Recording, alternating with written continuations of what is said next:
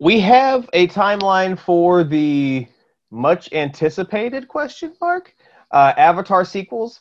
So my question for you guys, which I guess really it's Matt's question, um, when are we finally going to get, or I guess obtain, the unobtainium?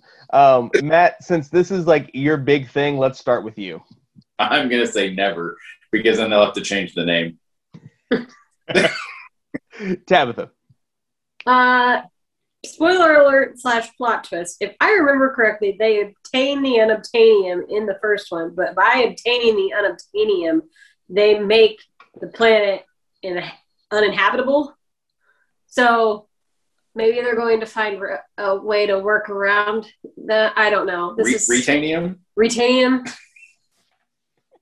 Attainium, like attainable obtainium.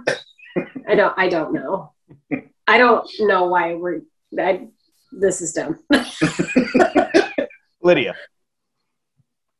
Yeah, that made my brain hurt. Try, let, let's not try to come up with names for uh, obtainable unobtainium because that's. I don't even know. But I feel like if they do, if it didn't already happen in the first one, it's going to be like sequel like 37 some how, how many are there even? I didn't even know how many they announced. 37 sounds like an yeah. sounds like the right number.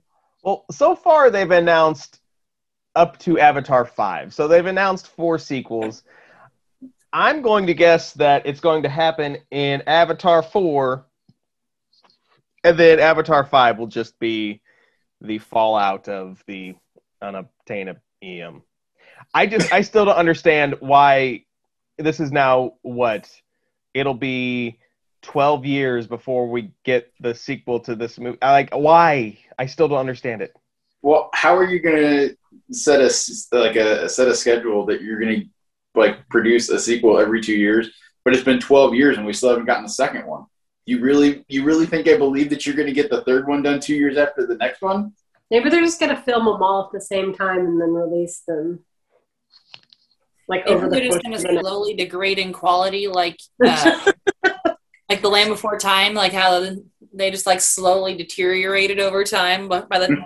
time they got to like the 14th one, it's just not even worth watching. Maybe they're just gonna like not care about quality, and it's just gonna slowly just get worse and worse and worse and worse. By Avatar Five, they just have. Uh guest appearances by the Blue Man Group.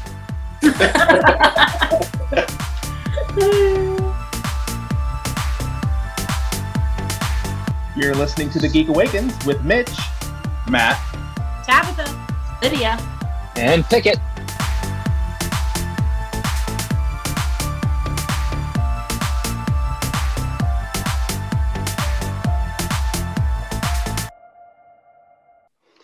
So we're going to start tonight with something that I don't really know if I want to talk about because it's like kind of heavy, but at the same time, it definitely fits into our um, wheelhouse. So there is some trouble on the TARDIS. Uh, John Barrowman's pre-recorded cameo has been removed from the Doctor Who Time Fracture uh, interactive exhibit after allegations of misconduct. I guess uh, way back in his early Doctor Who slash Torchwood days, um, he would jokingly uh, expose himself to cast, crew, all that kind of stuff. Uh, according to reports, he was reprimanded, he apologized, and he changed his behavior. So a BBC spokesperson said that, quote, the BBC is against all forms of inappropriate behavior, and we're shocked to hear these allegations, end quote. First off, come on now, BBC. You knew that this was a thing. Like, don't, don't, don't, don't, don't. and I have to preface this by saying, like, I don't agree with what John Barrowman initially did. That's not cool in any, you know, in in any uh, workplace environment. But at the same time, it sounds like all the appropriate steps were followed and he stopped doing it. it. To me, this feels a lot like a James Gunn situation where it was like it was an issue, then it became a non-issue, and now people are like, "Oh, hey, remember that time?" And now they're trying to make it an issue again. Yeah, I agree. I mean, Barrowman has admitted that what he did was inappropriate. He, after, like, you know, along with the reprimand, changed his behavior. He also admitted that he didn't ever do it in a uh, uh, malicious way, which I know that there's like, like kind of like the James Gunn situation. It wasn't like that. Also, wasn't necessarily done maliciously, but like I don't know. He's one of those public figures that I believe when he says that it was not done with malicious intent, that it was not done with malicious intent. Like some of those um, allegations and you know things that are brought up, it's like yeah, like you could kind of see that person doing such a thing as an abuse of power. He just doesn't seem like that kind of person. So yeah, I like BBC knew about this, so eh, yeah, like the James Gunn thing, we're making an issue out of a non-issue that was an issue. People just want something to complain about. And and I'm not suggesting that I guess I, I kind of am, but I'm not intentionally suggesting that the people who are bringing this back to light um, are like this. But at the same time, I gotta feel like you know, like and say what you will about you know the whole cancel culture and everything like that whether you're for it or against it that's that's beside the point but like sometimes i feel like situations like this where you know hey this was resolved and this isn't really a thing anymore these get brought up by the people who are kind of like hey i'm tired of my people getting canceled let's try to cancel somebody on the other team which is dumb agreed yeah it it is what it is, I guess. Um, let's switch topics and talk about um, some comics because hey, who doesn't love comics? Um, and we are going to start with uh, pot project. No, that's not a thing. Project Project Patron. Uh, it is out now uh, from Aftershock Comics. It's by Steve Orlando and Patrick uh, Piazzalunga. So this issue of Project Patron uh, deals with the fallout of the death of um, the main person behind Project Patron, Commander Cone, um, and how the team reacts to it. Uh, there's also now a cult involved. Um, Tabitha's ears perked up a little bit. You should have read this one. Man, I love a cult. and we're getting to that. We'll get to your. um, Matt, what did you think of this issue? Um, I I absolutely love this story because, kind of like we said with the first issue, this is a superhero team which is not your typical superhero team. Um, and now, not only are we dealing with the fallout of death of one of their members, and not just one of their members, but like their leader, um, but now you have essentially you have a bad guy that's come into the picture um, that, if I'm not mistaken, the foreshadowing here is saying that the bad guy is not just the bad guy, but he is at fault and the cause of death. Um, so, I mean, the team is dealing with the loss. They're trying to figure out how to move forward. At the same time, this bad guy, this villain, just seems to be ramping up his plans. Um, so I I don't know if this is a limited series or continuing series, but like I'm here to see where this goes and what happens. Yeah, agreed. Um, one of the things I really loved about this book is how, you know, each member of the team dealt with this grief in, you know, in their own different way. You know, you had, you know, anger, you had, you know, sadness, and it was just like, yeah, I just I thought that that was really well done. Um, at the same time, yes, I am now incredibly interested in the uh, who these you know bad guys are and you know what they are you know what they have in store for Project Patron and you know like the world in general. Um, yeah, it was really one of those like kind of like reveals where it's like, okay, cool. Now I need issue three like right now. This is one of the really really bad things about reading books on a monthly basis. You know, like it's like okay, I need to buy them and then maybe not read them, but and then read them all at once. but then I can't, and then I just do and read them anyway because they've got me hooked. Um, speaking of Colts, Tabitha, you got a chance to read um, American Cult by Silver Sprocket or from Silver Sprocket. Um, it's an anthology series. Uh, I'm really excited to read this, but like we were talking off air, um, I live at my job now, so that's fun. So Tabitha, take it away. What's American Cult all about? Um, American Cult is a anthology of um, short comics, essentially, that are giving you kind of like a background or a look at religious cults in America um, from like you know colonial age till now. Um, the um, anthology was put together by Robyn Chapman, and there is a very well written introduction slash disclaimer at the beginning, kind of talking about what um, this author views cults as, like the four rec- like requirements for it to be viewed as a cult versus you know like just a stereotypical religion or whatever um, and you know there is also a a note in there about how um, sometimes cults are uh, like over I don't know what the word I'm looking for is, but like um, people people look at cults in the wrong way, and they get like me- the media like bl- like kind of blows them out of proportion, doesn't give you the full story. And this editor really wanted stories that gave you more of like a background and a look inside, with still be like with it still being like super respectful. So I'm a little over halfway through. I'm almost done.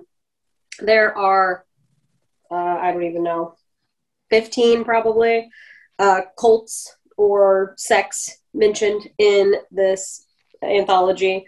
Um, it you know runs from like the monk in the cave, which happened like very very very early America, like all the way up till you know Vanguard. Um, it covers some of the more like you know quote unquote popular cults like Heaven's Gate and Jonestown and uh, Westboro Baptist Church just gives you kind of like an overall look.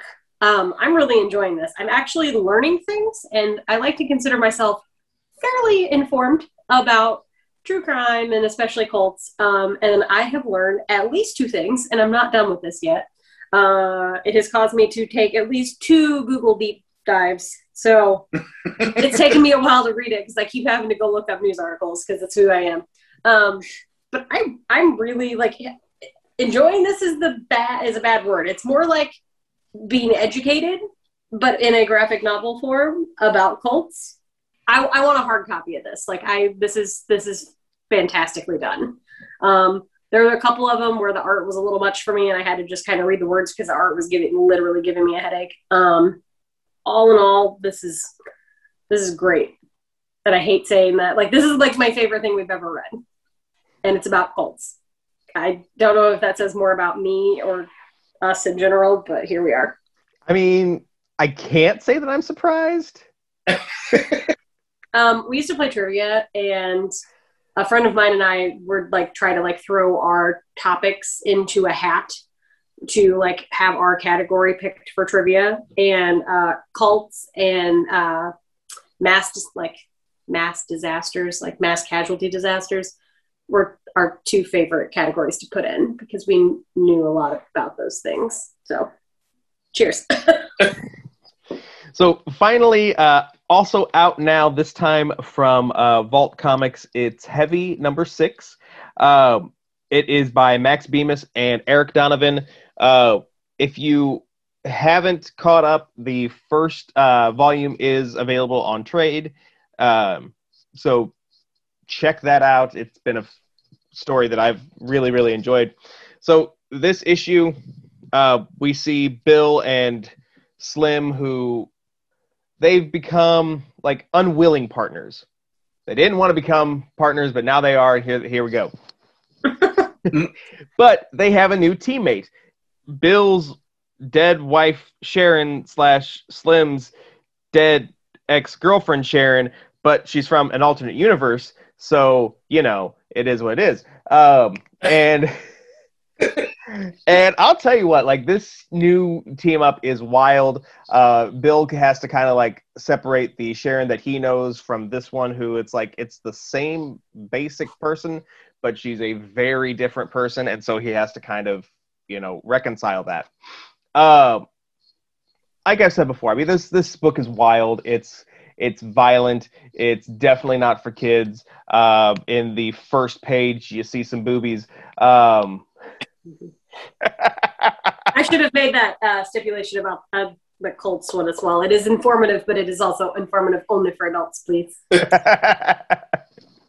um, but yeah, it's just it's it's so good. Uh, if you know, it's like if you like action flicks that you know you can kind of turn your brain off for a while, then this comic is 100% for you. Um, and I say this, and I'm not really one of those types of people, but anyway, yeah. So definitely, definitely read that. All right, let's get into some trailer takedown. So we are going to start trailer takedown. We've got a couple of interesting matchups. Um, I feel bad for this first matchup because they are two wildly different movies. Uh, we're pitting up uh, Green Knight versus uh, the Wish Dragon. So um, Matt, let's start with you. Uh, so the Green Knight is actually the second trailer that we've seen for this. Um, the first trailer came out early last year. Originally, it was supposed to come out sometime in 2020, but we all know because of the Panini, theaters got shut down and this got pushed back. Um, so the Panini. I forgot. I forgot. I was going to start calling it the pandemic we have called it everything but a pandemic around here, including but not limited to a panini, a pop lock and drop it, and a Toyota Prius. and a Pandora's box. And a Pandora's box. Which that's definitely accurate. Um, yeah, the, the, most recent one I saw today was a pandemic, though, which that's mm-hmm. pretty good description. Anyway, so Green Knight has got a new trailer because it is coming to theaters this summer. Um, this is an A24 film, which, if you know anything about A24, they tend to do horror and weird. Um, that's pretty much their niche. Um, this trailer seems to follow that. Like they have taken a dark turn with the story of Sir Gawain and the Green Knight, Gawain, however you're going to pronounce it. Um, I don't know. This definitely gives more story kind of as the trailer for the trailer than the last one did. Um, definitely gives some artsy, weird vibes, but overall, not so sure. Um, and the the trailer that this is up against is Wish Dragon, which is being released on Netflix. What June 11th, I think it said. Family friendly, cool story. Um, basically, this young man finds a teapot which has a wish dragon in it, which will grant him, you guessed it, three wishes. Um, and how he uses those wishes to, as a trailer, and it's very good, very good story trailer. Um, it tells you that you know he has lost his best friend because they grew up and grew apart. Um, and really, when it comes down to it, his his one wish that he really wants is to have his friend back. Uh, looks like a really heartwarming story. Looks like a like it looks like one of those. I don't know. It's from the creators of Shrek, but that that Shrek Disney feel good story vibe um, with some uh, some dashes of humor thrown in. So, um, as far as points go, I am actually going to give uh, eight points to Wish Dragon because it does. This looks cute. It looks fun. This looks like something I would sit down and watch by myself and with the boys, and they would enjoy. Um, as much as I like the idea of the artsy, weird Green Knight story, this trailer just doesn't really draw me in and make me want to see this film. So I'm going to go two for Green Knight. Um, I am actually basically opposite you, Matt. Uh, I really enjoyed the Green Knight, which is weird because, like, fantasy, you know, like medieval, you know, like all that kind of stuff isn't normally my bag. but there was something about this trailer. I was like, okay, this could be my bag though. Um, and then um, it was actually like the first, I don't know, 30 seconds of Wish Dragon. I was like, okay, this might be a little bit more evenly matched for me. This might be kind of interesting. But then I realized that this is a blatant Aladdin ripoff. Like, I'm Thank surprised. You. I'm surprised that they didn't try to reanimate Robin Williams to get him to play the Wish Dragon. Um, like even down to like the whole like when the the boy is like you know, saying that he, you know, wants to wish to be, you know, back reunited with, you know, the girl or whatever. And the dragon's like, I can't make people fall in love with you. And so it's like, okay, yeah, that was one of Genie's rules, but okay, fine, whatever. Um, there was there was still some humor in it, uh, but like I couldn't I couldn't get that out of my head, and so uh, I'm giving nine points to the Green Knight, and I'm giving one to Wish Dragon. Uh, Lydia. Yeah, I'm gonna have to follow suit with you. Um, the Green Knight, uh, it kind of bordered on like explaining too much in the trailer and not explaining enough. Like, I, that's weird to say. It was a weird balance, but it, it kind of drew me in. I want to see like what fills in the gaps between what they did show you and what they don't. Um, and then yeah, like you said, Wish Dragon. I was like, okay, this looks cute, and and it's just Aladdin. It, it's just Aladdin. Why why are you doing this? Like like you said, as soon as I made that connection, the rest of it just lost me. So it does look cute though, so I'm gonna go ahead and give it two, and then give Green Knight uh, eight. But yeah, okay. can and... you be a little less obvious with your ripoff? and Tabitha. Um, I would watch Dev Patel in anything ever in the history of time.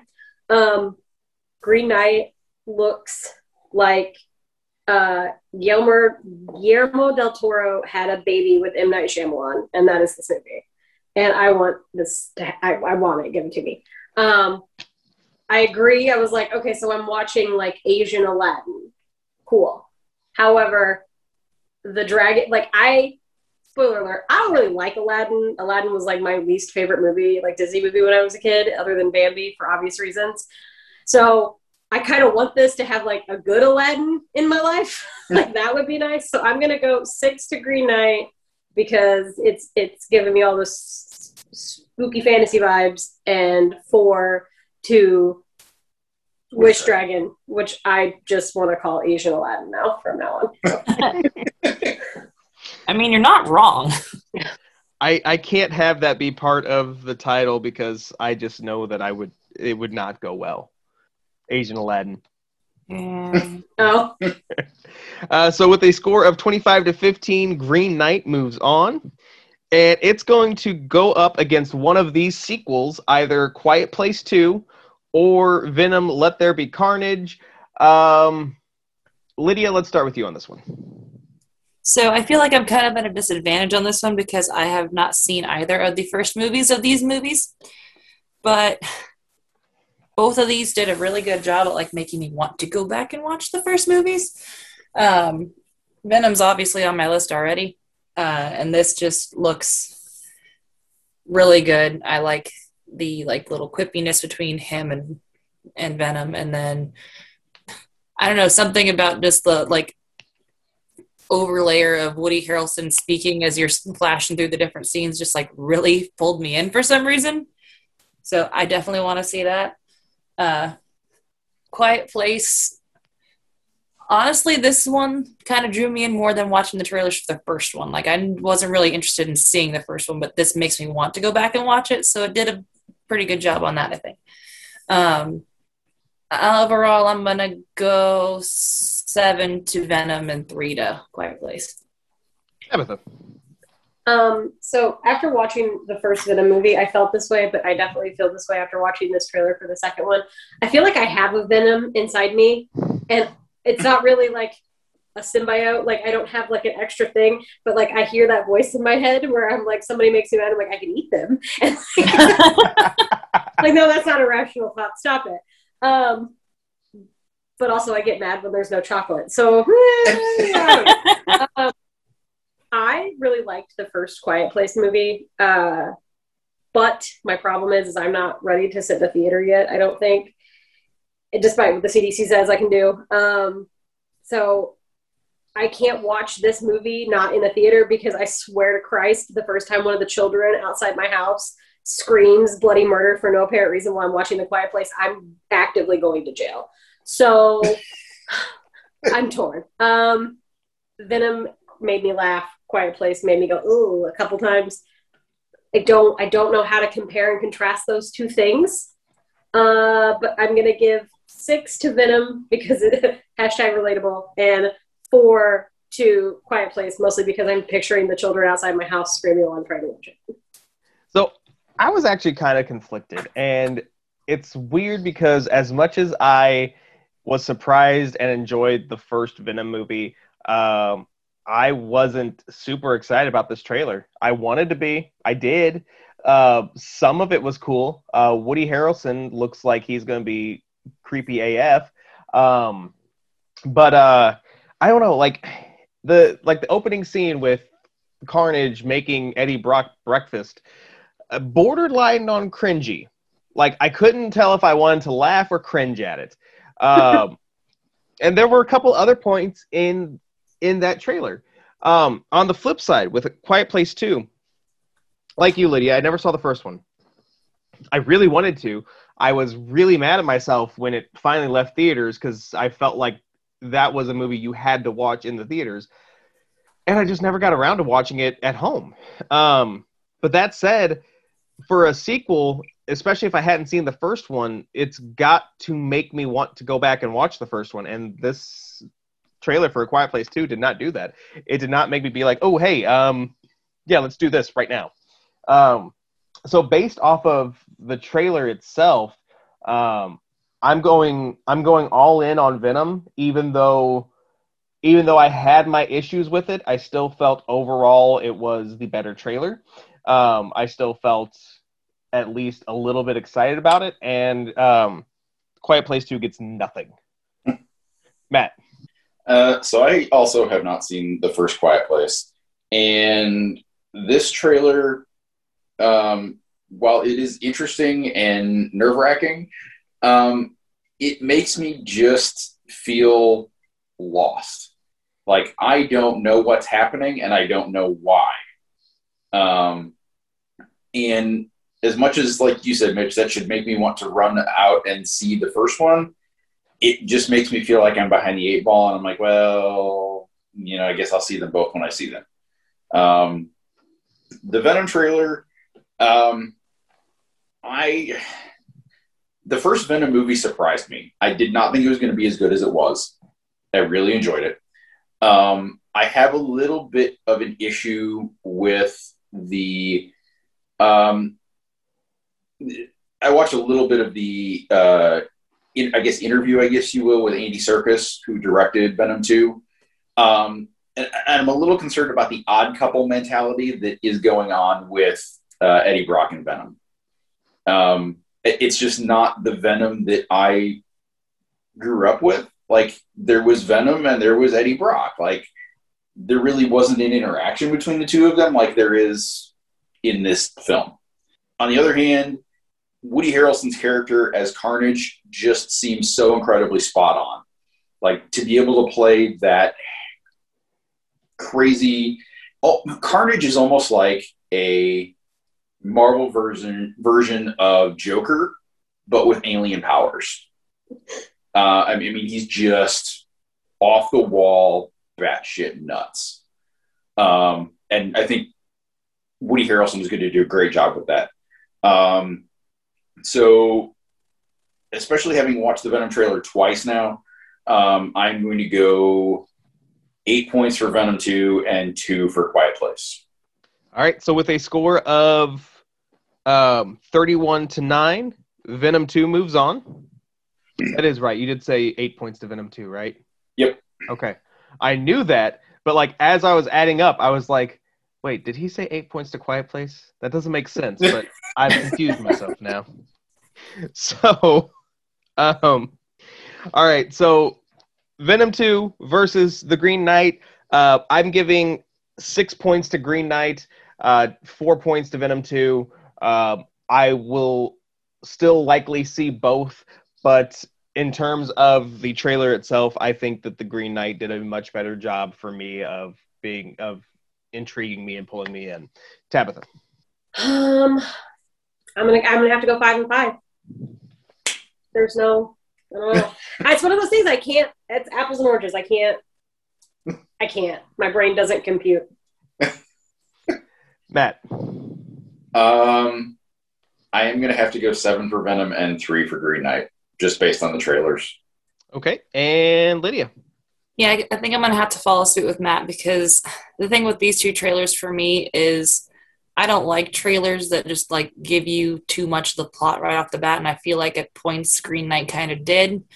Uh, Venom kind of was a good balance of here's kind of what's going to happen, but we're not going to tell you everything because we want you to actually to watch the movie. So, yeah, seven for Venom and three for Green Knight. All right, so with a score of 17 to 22, Venom 2 is the winner of this week's trailer takedown. All right, guys, let's do some gut reaction. Oof, gut reaction. And we're going to start this week with Tabitha. You've got an update on where the crawdads sing.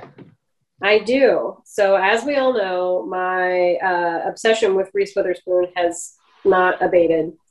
And Where the Crawdads Sing, which was the 2020, no, 2019, I think, like basically book of the year um, is being um, turned into a film from Reese Witherspoon's production company. Uh, the book is by Delia Owens, and it follows a girl named Kaya who was abandoned by her family to live among the marsh in North Carolina. Uh, she doesn't go to school. She learns to live off the land, and basically, she is just a nature loving girl, and life starts happening to her. I still have not read this book. So that's fine. I keep saying I'm going to, but I keep not. Um, we're getting a June 22, 2022 release, and it will star Daisy Edgar Jones, which is the real big news of this. Um, the only thing that she was in that I can think of right off the top of my head is Normal People, which I also haven't seen or read. Who am I? Um, but I'm I'm stoked for this. Like I trust Reese Witherspoon's like Hello Sunshine production company with pretty much any book adaptation at this point, especially since Reese picked this for like her book of the year and for her like Hello Sunshine reading book club thing a couple times. So while I have not read the book, I trust it in her hands. And obviously, it's Reese Witherspoon. She loves to put herself in these movies. So I'm just waiting for Southern accent Reese Witherspoon to come back into my life. So that gets 10 thumbs up from me. uh, yeah, I mean, in Reese we trust. So, um, I just got a great idea for a T-shirt. uh, but yeah, this sounds this sounds intriguing. I'm in for it. Thumbs up, Lydia. Yeah, I totally agree. Uh, with her being behind it, then I have a good feeling that it's going to be good. Thumbs up. Matt yeah, book adaptations can be iffy sometimes. Um, but with Reese Witherspoon behind this, as much as she loves to read and has her own book club and has chosen this and given it such high praise, I feel like she's going to give it the attention it deserves. So we're going to go thumbs up. Matt, uh, let's talk about us auditioning for Legends of the Hidden Temple. So a while back, we got news that they were going to do a Legends of the Hidden Temple show. Um, originally, it was going to be on that Womp Womp streaming service Quibi, um, which now apparently it's going to be Netflix. I think CW. CW. Oh yeah, CW.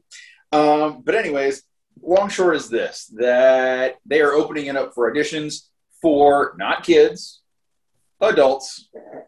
So, yes, if you grew up on Legends of the Hidden Temple, you too can apply and maybe get your chance to run the Temple of Olmec.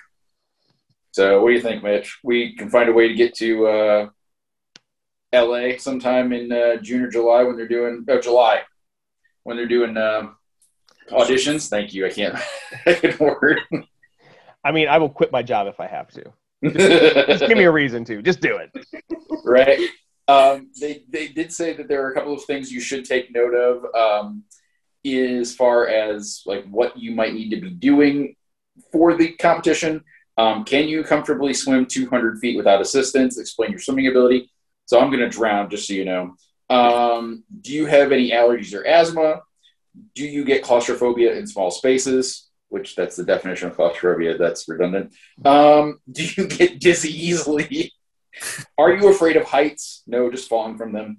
And what's the most embarrassing thing you do to be on the show? I don't know. Are there Klondike bars involved? Um, I think this is fun. I love that they're opening this up for adults instead of kids because we're the ones that watched this growing up. So thumbs up. Tabitha. Um, you had me until you read me all the reasons I can't be on this show because I literally have every single one of those problems. Except for the swimming. Except for the swimming. I can swim. That's fine. I can do that part, but everything else disqualifies me right right off the bat. So that makes me a little sad, but I'm still giving it a thumbs up because I am ready for the show to come back. Uh, yeah, thumbs up. I'm totally excited for this. And if by some miracle, like we do decide to go and audition and make it, Matt, if you screw up putting together the Shrine of the Silver Monkey, I will never talk to you again. I'm just letting you know that right now. It's three pieces, and you got to make it look like a monkey. I, I still do not understand how is ever that difficult, but whatever. Still, even though now I'm getting angry, thumbs up. Lydia. Yeah, absolutely thumbs up. And all I'm saying is you, you may have all those things, Tabitha, but between like the four of us here, like we have two teams. Like we can do this. We can all do this. We can make it work. I don't know, guys. My fear of tight spaces is pretty real. They put me in like a cave or a box or something, it's all over. And then I'm gonna be dizzy, so I'm gonna faint. So that puts another mark. Not a good idea for me, guys. Okay, well then you can be our cheerleader. How's that sound? Perfect. This uh, I, I'm ready. yeah, this sounds so much fun, and I want to go find where the auditions are. 'cause- yes, thumbs up. You know, if we can also talk Pickett and not Seth into this, we could like try to make like a Geek Awakens like night for Legends of the Hidden Temple. They might Just need to talk. over- To, Just take over the show. exactly. Yeah. They should talk to us. They really should. I like this video. You should you should get our PR person on that. Do you have one of those? Uh, not really. Probably the same person. Somebody started needs to just decide to be that so we can do this. I mean, you're a secretary, so I mean that's basically the same thing. Ah, That's true. I'll get on it. so DC is celebrating Asian American and Pacific Islander Heritage Month by letting fans read Superman Smashes the Klan for free this month as part of the DC Book Club. Um, also on May 18th, uh, fans will be able to participate in a Q&A with uh, the writer of the book, Gene uh, Luen Yang. Definite thumbs up. Uh, I read this story and it's phenomenal. Um, I think it's something that everyone should read. Uh, and yeah, it knowing this, even though I could read it for free, I also can already read it for free because I already bought it. Uh, but it makes me makes me want to go back and revisit it. So definite thumbs up, Lydia, Yeah, this sounds really cool. Thumbs up. Matt.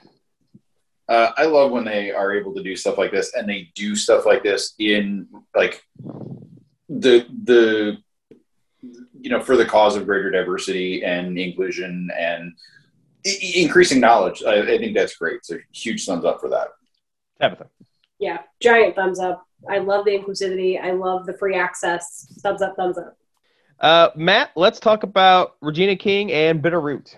So Bitterroot is a an image comic um, comic book series um, that takes place around a monster hunting family in the 1920s Harlem Renaissance. I didn't know that this was even a thing, and that alone sounds fantastic. Um, but Regina King has signed on with Legendary Pictures to helm the upcoming film adaptation of this. Ooh. Um, like I said, I didn't know that this was a comic book series before now, but this has like, I need to find this. It needs to go on my TBR. Um, it was first published in 2018. uh, created by David F. Walker, Sanford Greene, and Chuck Brown. Um, I mean, it is the story set in the Harlem Renaissance of 1924, um, when a fractured family of once great monster hunters faces an unimaginable, unimaginable evil that descends upon New York City. Uh, I mean, Harlem. Uh, I'm I'm I'm in for everything about this, and now I just hope that Regina King also stars in it. So thumbs up. Tabitha. This sounds like it's combining two of my favorite things, which is The Ballad of Black Tom by Victor LaValle oh. and The Diviners by Libba Bray. Like it is those two stories like coming together, and that that sounds phenomenal. So I again I reiterate what you said. I need to get my hands on this. Thumbs up. Um, I'm going to detract slightly. I mean, it sounds it sounds interesting, but I'm going to go thumb sideways because I don't know. I don't know that it's for me. It's it sounds cool, but I don't think that I'd be into it. Lydia. Monster hunting family. So supernatural set in 1920s. mm-hmm. I mean, uh, okay, I, I could see how I could see this being good, but I'm I'm also concerned that it's going to try to be too many other things at once, if that makes any sense. So I'm, I'm going to go with Mitch and go them sideways. Uh, Matt, we're going to stick with you for a second and uh, talk about what Alan Moore's up to. Uh, so Alan Moore, after the last couple of years in his anger directed at DC, um, has signed a massive book deal with Bloomsbury. Um, it's a six figure deal that includes a collection of short stories, which is already titled, uh, will be called Illuminations. Um, that's going to go on sale fall of 2022. Um, but he is also going to be producing a five volume series titled Long London. Uh, initially, it's going to be set for release in 2024, so we've got quite a while before that happens. Um, but it is. Uh, kind of like an alternate future um, London with murder, magic, and madness is the way it's being described. Um, Bloomsbury is also describing the series as epic and unforgettable, a tour de force of magic and history. Um, Watchmen is still and always going to be one of my absolute favorite graphic novels. Um, Alan Moore's storytelling in that is just absolutely phenomenal. Um, it's like I've never read any of his like novels or short stories or anything, but I to get some of that from his mind, I'm all for it. I think this is great. I'm just sad we have to wait so long to get it, but thumbs up. Tabitha. Knowing what Alan Moore can do with Watchmen and everybody's Alan Moore go to is always Watchmen. My Alan Moore go to is always From Hell. Mm-hmm. So knowing what he can do with stories that are not always super superhero based, this sounds great like I I trust him to take like the, what did you say murder mayhem and mystery? Uh-huh. like take that and like just make it stunningly beautiful but also give you a wonderful story like he always does. So thumbs up. I want to give this a thumbs up but i'm going down like slightly um, only because uh, we got to wait so effing long which, granted, yeah, 2024 isn't that far away when you think about it, but still, like, it sounds like we will have flying cars by the time we get this. Lydia. yeah, I agree. It sounds really cool, but having to wait that long for it is kind of a letdown, I guess. But also, off, kind of off topic, but it might have been the connection of the speaker. But when you were talking, to Tabitha, I heard murder bacon in magic or whatever the other word was instead of mayhem. I don't know how I got that out of that, but you know. I mean, bacon I, is. I, I'd read that too. so, uh, Finn Wittrock has been cast as Guy Gardner in the eight, in HBO Max's Green Lantern series. Um, Finn says that the guy in this series um, is the quote embodiment of 1980s hyper patriotism, yet finds a way to be likable. Um, I'm giving this a thumb sideways. I love Guy Gardner. He's one of my favorite characters. Uh, I don't I, I, don't believe I've seen anything that Finn Wittrock has been in, so I can't really say one way or the other. But if he doesn't have red hair, uh, I'm gonna riot because that's one of the signature things about Guy Gardner. But yeah, thumb sideways. Lydia. Yeah, I'm trying to look up this dude because I I don't think I know who he is, but looking at his face, I feel like I've seen him in other things, but he's always like a douchebag in those things. So I mean, Guy Gardner is a douchebag. So, I mean, if you're going for typecasting, then I feel like you're doing okay. But other than that, I really don't have an opinion on him or anything. So I'm just gonna kind of go thumb sideways and see what happens with it. Matt. Green Lantern is one of those characters that, for like the idea in his power, the idea and his powers, seems like he should absolutely hundred percent be my jam. But I just can never manage to get into a Green Lantern story, and I'm a little concerned because we have yet to really see what HBO Max can do with like a superhero series. Because in all reality, Watchmen, which I have not seen, wasn't really a superhero series. Um, so I, I don't know. I'm iffy on that. The casting, like I, I, like you guys said, I don't really recognize him from anything. So I guess we'll have to wait and see. I don't know. I hope that this may be the Green Lantern story that finally pulls me in, but I'm thumb sideways until we see more. Tabitha. Uh, yeah, he's got another one of those punchable faces that I'm not really into, and I've never known anybody to be like, a hyper patriot and also be likable. I don't like those things don't go together. Like John Walker. Don't even start with me. we don't say that. Don't take the name of Captain America in vain in this house. Um, so I'm gonna give this, based on his face and that description, a thumbs down. All right, guys. They've started to announce casting for Knives Out 2. Uh, so far, uh, joining Daniel Craig are uh, Dave Bautista, Edward Norton, Janelle Monáe, and it was announced like a couple hours ago, Kathryn Hahn, um, aka Agnes from WandaVision. Uh, I what? Agatha. Yeah. Well, her name started out as Agnes. Did it? Yes. Man, I must have blocked that out. I still need to watch that. So. But it was Agnes. Oh. Yeah. Yeah. Man, I, I blocked that whole thing out, guys. I have blocked out Scarlet Witch from my head. WandaVision, whatever the hell it's called. I don't even know anymore. It's literally gone. um, but anyway, um, this entire cast sounds phenomenal. Um, even though it took me forever to watch the first Knives Out, I loved it. Um, I'm really, really, really excited for the second one, and I need it like right now. So, Lydia. This is yet another movie that is on my never ending list of I need to watch that. But this sounds cool. Sounds like good people. So I, I'm just going to be over here in my corner, like saying, Yeah, I'm going to watch that eventually. And we'll see what happens. But thumbs up for casting news. Yay. Matt. Uh, so we watched the first one, and while I did enjoy it, um, I didn't love it as much as I was hoping I would.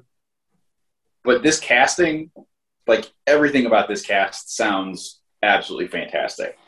Um, so until we get more story wise, I'm just going to go thumb sideways as a whole. Tabitha. Uh, yeah, I wanted. I mean, it was Chris Evans and um, Agatha Christie kind of murder mystery, and I thought I would like this more than I did. But this movie was written like E.L. James decided she wanted to write an Agatha Christie novel, and it pissed me off. Um, so I'm gonna go thumb sideways because this is a great cast. The first movie had a great cast. I don't think it has a casting problem. That first movie had a writer problem. As long as the second movie has a better plot that makes more sense and is actually interesting, I'm down. So, closing out gut reaction, um, Matt, what is uh, Carole Baskin up to these days? So, you know, like everybody, you know, cryptocurrency is you know the new thing, right? So why not have um, some oh, some of her own cryptocurrency? Oh god. Uh, Dollar Cat uh, is is now available.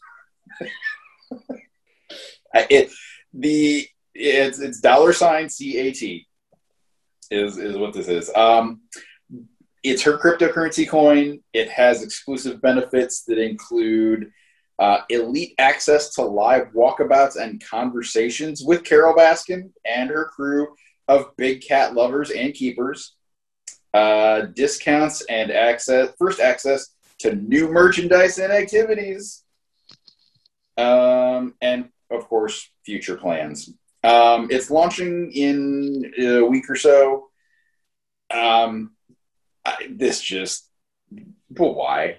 Like, I, I know that cryptocurrencies are the new cool thing, like NFTs, but like, I just, I, I don't understand it. And one other thing to note before I give my vote on this, um, she is quoted as saying, "I'm investigating cryptocurrencies because I am concerned about the volume of U.S. dollars that are being printed and distributed with nothing to back them up." That's the definition of a cryptocurrency: is it literally has nothing to back it up. It's just a bunch of ones and zeros. Thumbs down. Tabitha. I don't want to live on this planet anymore. Um, oh God. Um, I work at a bank. I have to listen to people talk about cryptocurrency. People who don't understand cryptocurrency who end up in a giant mess because of cryptocurrency happens all the time. Don't go to the UK, kids. Um, also, maybe don't trust Carole Baskin to know what the hell she's doing because she's dumb. So, so. I mean, I can like almost guarantee that Carole Baskin had never even heard the term cryptocurrency until like three weeks ago. Like maybe Carol Baskin probably still hasn't. It's like someone in her entourage. Is that yeah, yeah. It's like how like various celebrities will like, you know, like say that they made this perfume. No, you didn't. Somebody did, and you're just slapping your name on it. Um, yeah, no. Anybody who participates in this, I mean, they are not ever going to financially recover from this debacle. So, uh, this is terrible Muse. Uh, thumbs down. Oh, Lydia. I don't have my bell. Lydia Bell. Got it. So, unlike most of the country slash world during the whole lockdown thing, I never watched Tiger King. And even still, I have had enough of Carole Baskins in my life as it is without having even watched the show. Just, just, just stop. Just go, go away. Thumbs down. So before we move on, I have one last thing to mention. I forgot this was in the article. Um, she actually isn't even calling it like cryptocurrency. She's calling it currency. It, okay, if you're gonna shame bell me for Muse, you need to shame bell Carole Baskin for currency. I was just about to ask if I could shame bell, Car- shame bell Carole Baskin, but at the same time, like I don't want her name on a list with my name anywhere in the world, just in case. I can just put CB. I'll accept that. Yeah, that could be anybody. Yeah, but yeah, but we'll, but we'll all know. We'll all know that it's Carole Baskin. But again, I don't want any. I don't want. I don't wish that evil on anybody for any of our names to be on any kind of list at the same time as Carole Baskin. That's how you get blacklisted. All right, so we've got one last story. Uh, Tabitha, it's all yours. It's about a new, I believe it's a Kickstarter or GoFundMe or Um, it's actually neither one of those things. Um, well, not really. Um, the okay, so as we know, uh, the the Cathedral of Notre Dame tried to, you know, burn down, and it's being fixed. They're working on repairing it. It's been, you know, in the works since they got everything back and running, up and running since like the fire in 2019. Um, however, uh, France uh, like the most wealthy families of France have basically been backing this, like billions of dollars. However, there are like small pieces of the architecture and the statues and things inside and outside the cathedral that still need help and still need work. So, in order to get funding for those, they're kind of doing it like a um, like an adoption. So, like the statues of Mark, Paul, and Jude have already reached their funding goals, but there are you know those little little gargoyle guys that do little the little water spout and the little grotesques that are all over that look like little meh, you know. And you can go on their website and basically adopt and or back the funding for those to be repaired. Um, it is going to be a slow process. This is going to be an expensive process. Um, there was talk when they were starting to fix Notre Dame that they were going to kind of modernize it, and literally everyone with a brain flipped out and was like, uh, "No, you cannot do that." So instead of doing that, they're you know restoring it versus you know fixing it. But it's again, it's expensive, so it's a way to just kind of go in and throw some cash at you know a statue being fixed or repaired, or um, I like the phrase "adopt a gargoyle," which just brings me joy. Um, this is i think i know i know we live in a world where you know there are people and things that are hurting but we also live in a world where we have to keep history alive because if we don't have our history we have nothing. So if you know you want to go throw some bucks at the french government to maybe you know give a gargoyle a haircut you could do that. I love just, that. Right? It just it like warms my cold dead heart like I feel like if I had some extra money, like I would, I would just go around saying, "Hey guys, guess what? I adopted a gargoyle." just we for get... the conversations of wait, what? Right. Do we get naming rights for for the gargoyle? No, most of them have been named since like the late 16th century, so they all got names. Um, they're mostly named weird things though, like the gargoyles from Hunchback, their names were not far off from like the things that they're randomly named and like the way that they keep track of them. That was not in this article. That's just a random piece of information that for some reason I know. Um, who knows? But it's going to take like 15, 20 years to get this thing restored to its original glory, which it will never be, but we'll get there. But I just thought it was cute. I want to adopt the gargoyle. and like it's a good i mean it's a good thing to put you know a little bit of money to i mean like i said there's other much worse things going on in the world but i've spent way more on dumber things. Same z's. Yeah. by a large on amazon. Huh? I you feel attacked. You know. You know. No you're not wrong So, all right. Uh, that is going to do it for this episode of The Geek Awakens. We'll be back uh, next week, but in the meantime, check us out on social media. We'll be posting news throughout the week. While you're there, uh, give us some feedback. Tell us what cool stuff we're missing out on. Any questions, comments, or concerns, shoot us an email at the Geek Awakens podcast at gmail.com. From all of us at the Geek Awakens, thanks for listening, and we hope to catch you next time. Everybody, say bye. Bye. bye.